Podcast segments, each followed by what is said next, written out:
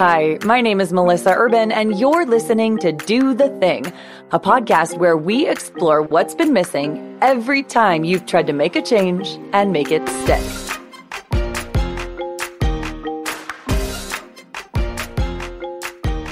Today, I'm sharing a much requested update of my I'm Not Drinking Right Now experiment and following up on the last Dear Melissa podcast segment all about judgment. It's been 10 months since I decided I'm not drinking right now. And though I wasn't a big drinker before this experiment, removing even the little bit of alcohol I was consuming has had a major impact on my life. I'll talk about why I began the experiment, how not drinking has had a huge ripple effect, what happened that one time I decided to have a drink, and why removing all the labels and preconceived notions we have about alcohol can help you successfully evaluate your own relationship. Second, I'm going to follow up on the topic of judgment. In the last Dear Melissa, I discussed how we can stop being so judgmental of others. Today, I'll flip that around and talk about how we can see feeling judged in a different way and how to drop other people's judgment for good. Today's theme is experimentation, doing something new, trying on a different story, and allowing yourself the freedom to explore these subjects in your own way. I say at one point, you can do this any way you want. And that applies to so much more than just your relationship with alcohol. I hope by exploring these topics, you'll have your own light bulb moment and successfully do the thing. In this next segment, I'm going to give you an update on my I am not drinking right now experiment. Before I do, however, I just want to make one note. Many of you may know that I identify as a drug addict in recovery. I've been in recovery for 19 years, and I do still self identify as an addict because it serves me. However, I do still drink alcohol. And that might not fit the typical profile of someone you think of as being in recovery, but that's actually a good thing. I think our definition of sobriety and recovery has grown and expanded since my stint in rehab back in the 90s. I think it's good to challenge people's assumption that in order to be in recovery, you have to be completely abstinent or you have to abstain from all substances that someone might consider controlled. The decision for me to continue to drink alcohol was made in conjunction with my therapist, who I saw for the better part of 15 years, both in rehabilitation and after rehab. We decided based on my relationship with alcohol, which was non existent at the time that I was using drugs. I never mixed the two. And given the fact that I had gone long periods of time in my recovery, a year at a time here, a year at a time there, and many months during whole 30s, that it was fine for me to drink alcohol in my recovery. So I'm very careful never to say that I'm sober. I always say I'm in recovery for drug addiction, but I wanted to give that little explanation in case you knew that part of my backstory and you were curious why I was talking about eliminating alcohol from my life for a period of time. With that out of the way, as many of you know, I began an experiment on September 1st, 2018. I called it I'm Not Drinking Right Now. It came as the result of a few things. First, observing people on social media like Holly and Laura McKowen and my friends Mary Beth LaRue and Danica Brescia talking about their sobriety and all of the freedom they felt like their sobriety brought. And the fact that they didn't feel, in some cases, that they were alcoholics. They just felt like alcohol wasn't giving them their best life. So they dropped it. And I was really inspired by that. I feel like sobriety is like really having a moment right now in the best way possible. The other thing is that my boyfriend, Brandon, doesn't drink. He's never drank. And when I met him two and a half years ago, it made me more aware of my own alcohol consumption in that when we hung out, I would still have a drink, but I would keep it to like just one because I never wanted to be tipsy or like drunk in front of him. So I had become more aware of my own alcohol consumption. I was drinking less and less because of my relationship with Brandon and my awareness. And in September, I said to him, kind of casually, just sitting on the couch, I think I might just like not drink for a little while.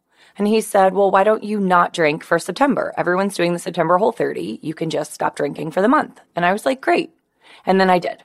because I'm a Gretchen Rubin upholder. And when I say I'm going to do something, it's not that hard.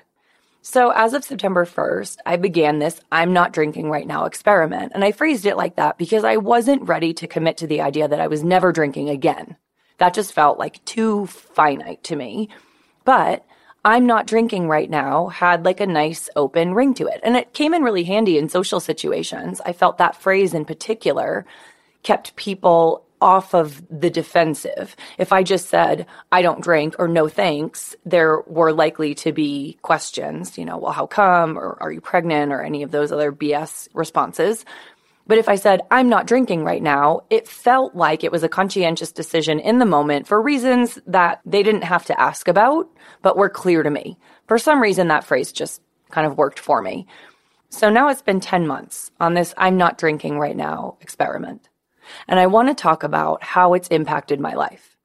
And one of the things I'm not going to talk about is the impact that alcohol has on blood sugar regulation or hormonal balance. Like what I have learned is that it's not the absence of the substance of alcohol in my life that has made such a huge impact. I wasn't drinking that much to begin with. So it's not like I was cutting back from five beers a night or a few glasses of wine every day. But not drinking has had an enormous impact on my life because there is a major ripple effect. So I'll give you an example. I go on book tour every year. Every year, it's about two weeks on the road. I'm going from city to city. It's very stressful. I'm always underslept. I'm traveling a ton. I'm meeting a ton of people. So it's energetically um, a lot. And every single year, either during book tour or after, I get sick. I lose my voice, as many of you have experienced in my audience or um, watching me on Instagram stories. I come down with a really bad cold and it takes me like a week to recover every single year. And I just accepted that as normal. This past year on book tour, I didn't get sick. I went on book tour in um, October and I didn't get sick at all. I remember talking to Brendan about it and I was like, I didn't get sick this year. I must be doing something right. And it immediately occurred to me that the thing that I had changed, the only thing I had changed was that I'm not drinking. The cities were the same, the schedule was the same, the early morning media, the late night flights, the meeting hundreds of people, shaking a bunch of hands, being on airplanes, all of that was the same. The only thing that changed was that I wasn't drinking.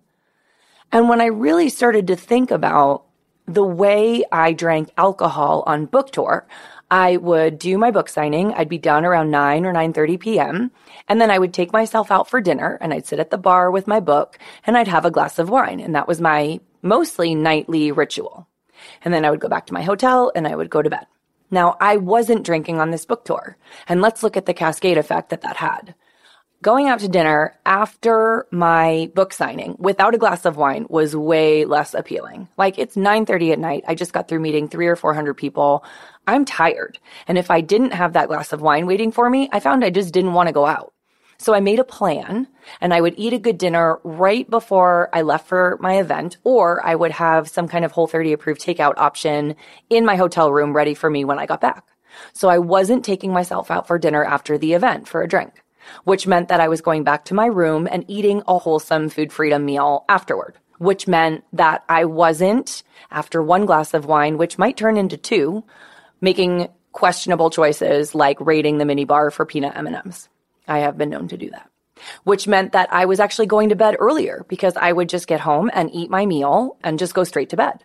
And I was sleeping better because I was going to bed earlier and I didn't have any alcohol in my system. So I would wake up earlier and feel more refreshed and more energetic. So I would go to the gym as planned and I would have a better workout and a better mind right session. And I would start my day feeling centered and grounded and energetic. Now compound that by two weeks. That's two weeks of that behavior versus two weeks of taking myself out for dinner and having a glass of wine and all of the cascade effects that that brings. No wonder I didn't get sick. It's not about the alcohol. It's about what removal of the alcohol from this equation brought into my life. It was a real light bulb moment for me that making one small change can have such an enormous and positive cascade effect over the rest of my life. And certainly there are others. Not ordering a glass of wine at dinner with Brandon means I no longer have to wonder or worry about whether I'm acting weird in front of him. He doesn't care if I have a glass of wine with dinner. He never does. I care. Knowing that he's never drank and doesn't like being around people who are under the influence of alcohol, I never want to appear like tipsy in front of him. And I'm such a lightweight that even one glass sometimes leaves me feeling off. So I don't have to worry about that anymore. Not to mention the other social occasions where I'd be out with my friends and we'd be having a fun night and I'd have two glasses and then I would bump into a whole 30er. And that was the worst feeling. I never like meeting one of you under the influence. I just, I feel like I'm not fully present. I don't know the impression I'm giving you. Oh, it just makes me really uncomfortable. I'm sure you're not judging, but I don't like feeling like that um, when I'm out in public. So this I'm not drinking right now experiment means I don't have to worry about either of those situations. Another thing is that I no longer have to have the internal battle with myself after one glass of wine when I really like my brain is telling me that I should order a second. That was an internal battle I fought in my head, distracting me from everything going on around me for like 30 minutes of my evening every time I would go out and get a glass of wine, I would have to talk myself out of getting a second one because that's what booze does. It inhibits your inhibitory mechanism. And so that's an argument I no longer have to have with myself, which feels really good. I no longer make questionable choices when I get home after a drink of wine. And I'm talking about food.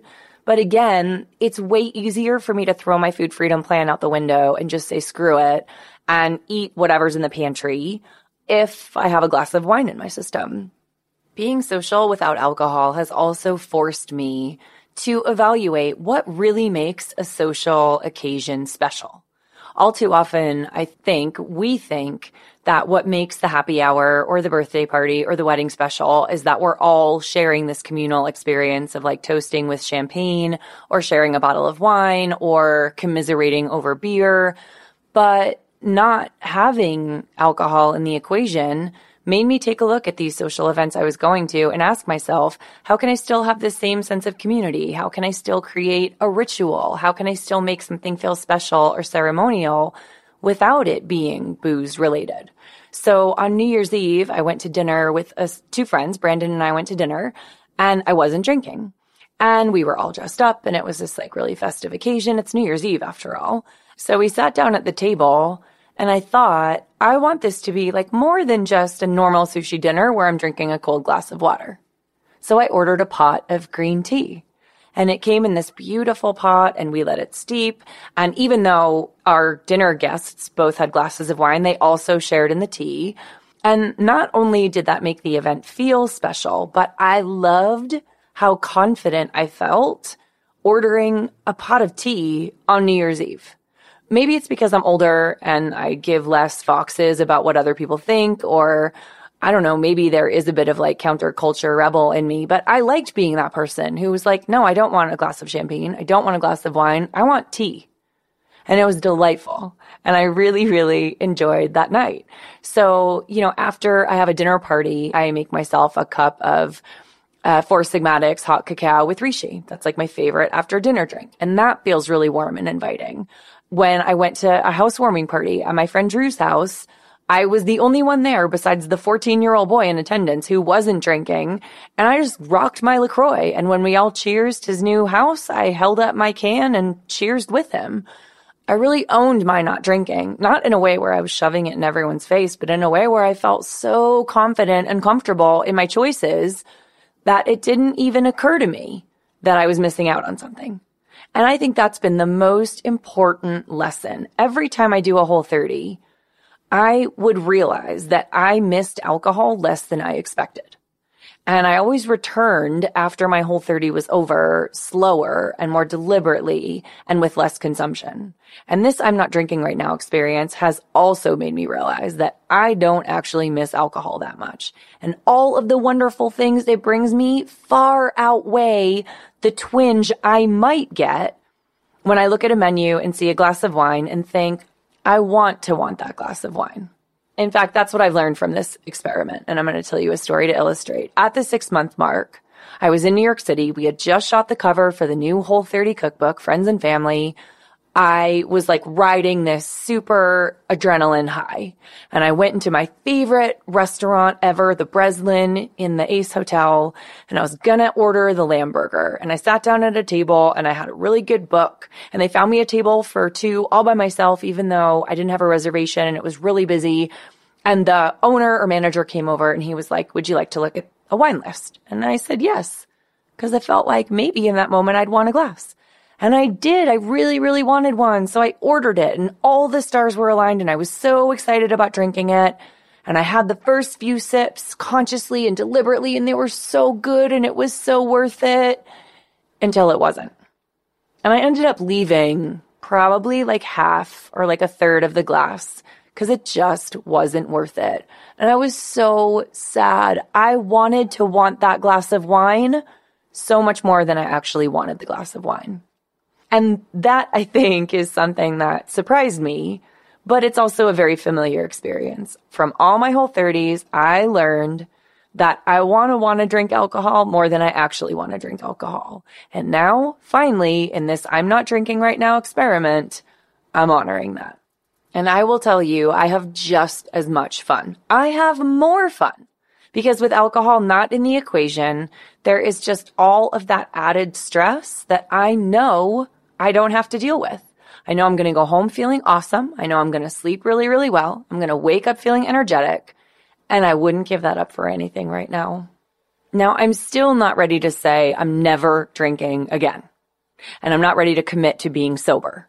I don't, there's no like, I'm not a rebel, but there's still something inside me that isn't ready to make that definitive of a statement. So guess what? I'm not. And I don't think it's problematic one bit. I am looking at this as a giant exploration of my relationship with alcohol. And what that has meant in the past is me drinking socially. And what that means now is me not drinking at all right now. But I don't think we need to put a label on it. And if that's the thing that's been holding you back from exploring your relationship with alcohol, this idea that like you're either fine with drinking or you're an alcoholic or the idea that you have to be stone cold sober or you're a drinker. Like, let's just get rid of those labels altogether. You can do this any way you want. And the way I've chosen to do it is by saying, I'm not drinking right now. If you're ready to take a look at your own relationship with alcohol, listen to the podcast I did a few weeks back with Holly Whitaker. She explores her relationship with alcohol and talks about her recovery in a really unique and refreshing way that may resonate with you. She describes it as building a life you don't want to escape from. I'll also list some resources in the show notes and link to a few Instagram accounts that I really like to follow for modern sobriety inspiration.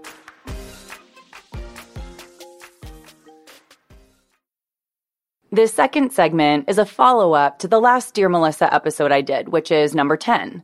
In that episode, I talked about the idea of judgment and explored how we can all be less judgmental of others in our own lives. But there's a second piece to that equation, which is how can I process feeling judged by others in a healthier or more effective way? And that's the piece I'm going to address here. So I'm kind of fast tracking this one, but it's because a bunch of you said, Hey, don't forget to talk about that second piece. I do hope that you can take some lessons from the last podcast and apply it to this subject, particularly the realization that judgment is a mirror, not a window. When you are looking at your own judgmental behavior and thinking about it as not a projection onto someone else, but a reflection back on you and things that you don't like in your own life or about yourself, that should make it easier for you to recognize other people's judgment for what it really is. But I do want to add some more to this discussion because I think I can give you a few really key takeaways that will help release you from this burden of feeling judged even more effectively. The first question I want to pose is this. Other people are judging me. Is that true? Can you absolutely know that that's true? And this is straight out of Byron Katie. I'm not making this up. This is what I've learned from doing Byron Katie's The Work we tell ourselves stories about situations. And it's not the situation itself that's stressful. It's the story we tell ourselves about the situation that brings us stress. When you walk into a yoga class and the heads turn to look at you, you assume they're judging you, your body size, or how fit you look. When you're at a store with your child and your child starts acting up and people start looking your way, you assume that they're judging you, that you're a bad parent for letting your kid get away with this, or that your kid is just a brat. We auto default to a story that this person is being judgmental. There are any number of stories we could tell ourselves about why this person is looking at us, but we default to one that says they're judging us. I think I know why we do this, by the way. I'm going to wait till the end to share that. But this is our default mode. That person is judging us. And I ask you again, is that true? You can't possibly know that that's true. And it's not like you're going to walk up to them and say, Excuse me, stranger in a Target store, are you judging me and my child? When this situation occurs, someone looks at you or someone says something and you feel like they're being judgmental, you can do two things. The first option is you can default to a more benign story. So when you walk into a yoga studio and someone looks at you, you can assume it's because they really like your pants, or you look just like a really good friend of theirs, or they're really happy to see a new face in their favorite yoga class. When a parent looks at you in line with your screaming toddler, you can assume that parent is thinking, been there, mama, I get it. There are any number of stories that are just as likely as the fact that they're judging you, but you're still telling yourself a story about that situation.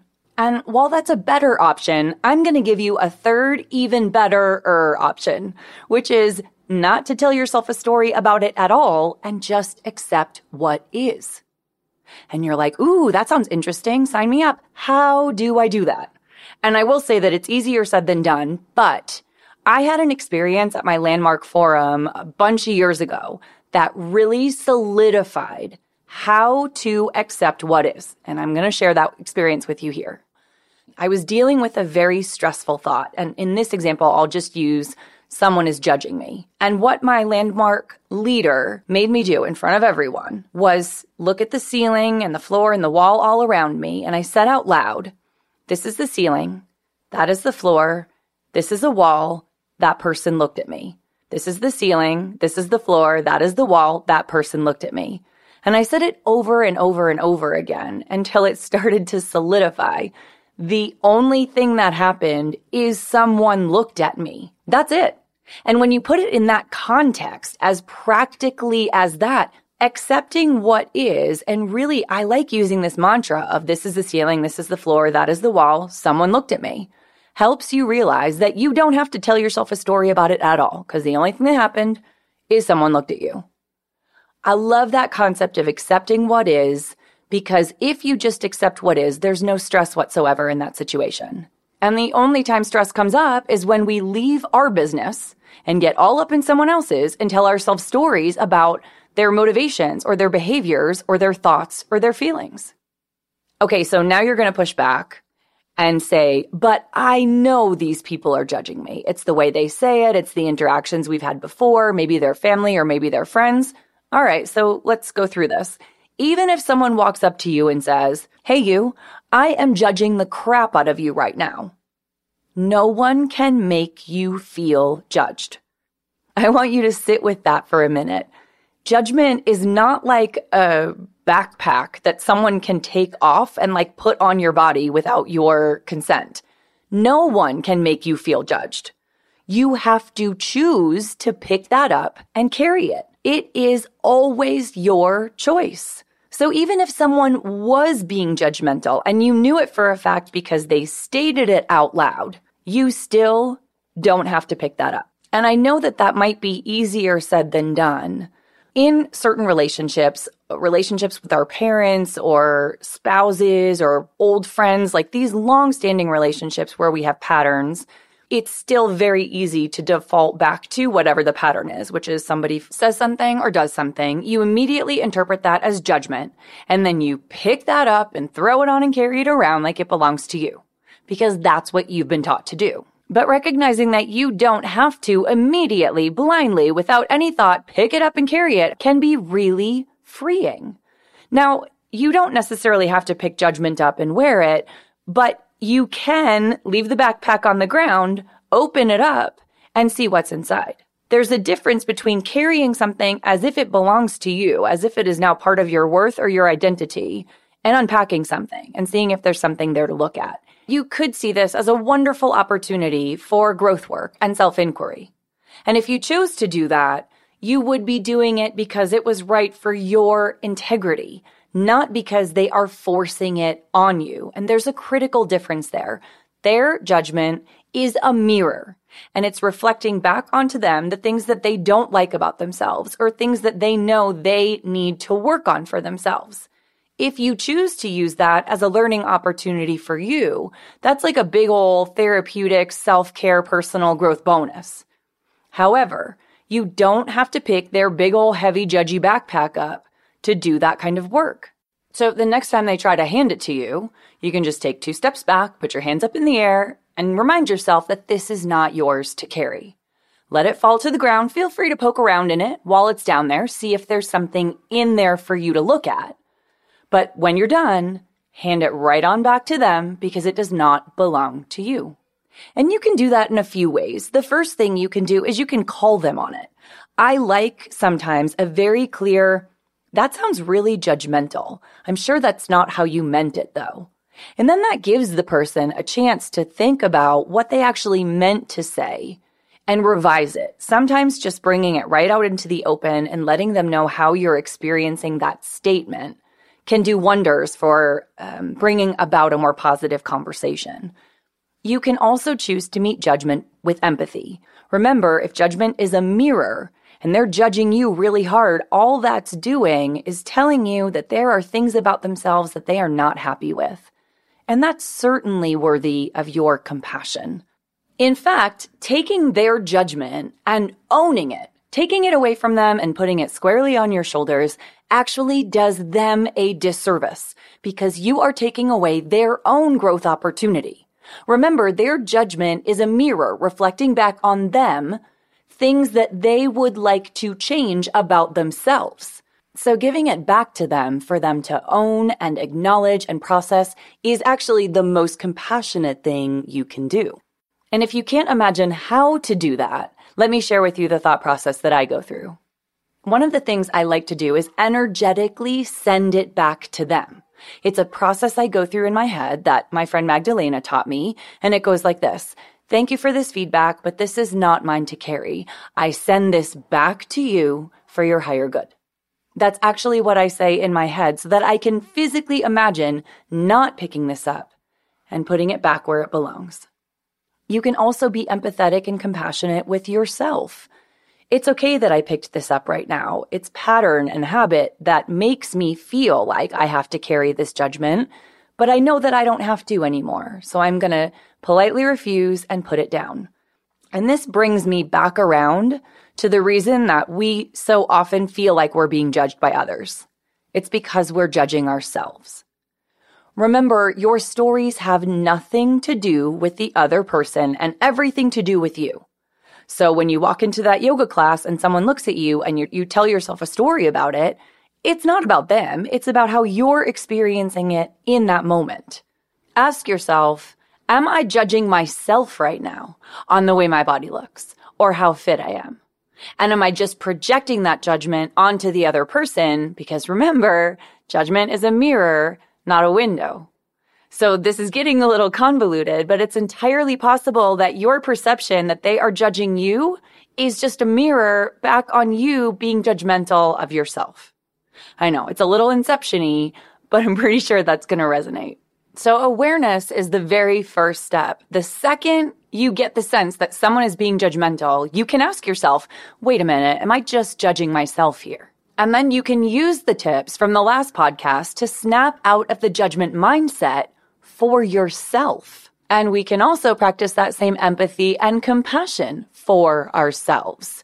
Because I don't know about you, but I have lived with a voice inside my head for a very long time telling me that I'm not good enough and I'm not worthy. And it has taken an awful lot of therapy and work and awareness and meditation and prayer and you name it to get her to shut up. So be patient with yourself. Have compassion for yourself because you have done the best you can. And now that you know better, you can do better. And I bet you'll find the more you practice self awareness, staying in your business, and compassion for yourself, the feeling that everyone else is judging you will simply disappear. I hope that wraps up that segment nicely, and I hope you found something in all of these discussions about the idea of judgment, the idea of empathy and compassion, and the idea of questioning your own stressful thoughts and accepting what is. I really love doing these segments for you, so keep the podcast ideas and the Dear Melissa questions coming. Thanks for joining me today on Do the Thing. You can continue the conversation with me at Melissa underscore Hartwig on Instagram and visit whole30.com slash podcast for today's show notes and bonus content. If you have a question for Dear Melissa or a topic idea for the show, leave me a voicemail at 321 209 1480. Do the Thing is part of the Onward Project, a family of podcasts brought together by Gretchen Rubin, all about how to make your life better. Check out the other Onward Project podcasts Happier with Gretchen Rubin, Side Hustle School, and Happier in Hollywood. Finally, before you leave, please subscribe, leave a five star review, and invite your friends to do the thing. See you next week.